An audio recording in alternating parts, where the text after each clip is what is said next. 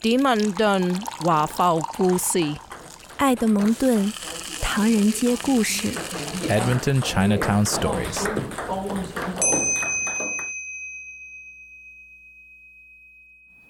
My name is uh, Raymond Ng. I came to Edmonton in 1971.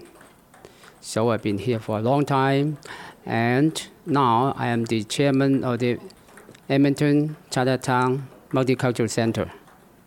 The center provides different services to the public.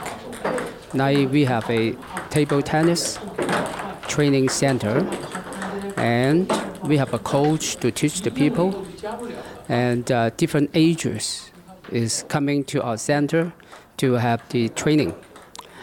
And uh, the centers welcome everybody, not just Chinese, you know.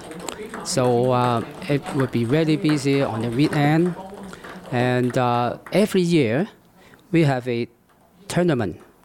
There's a table tennis tournament. So the people will come here to compete to each other. So we can understand each other better from different ethnic groups.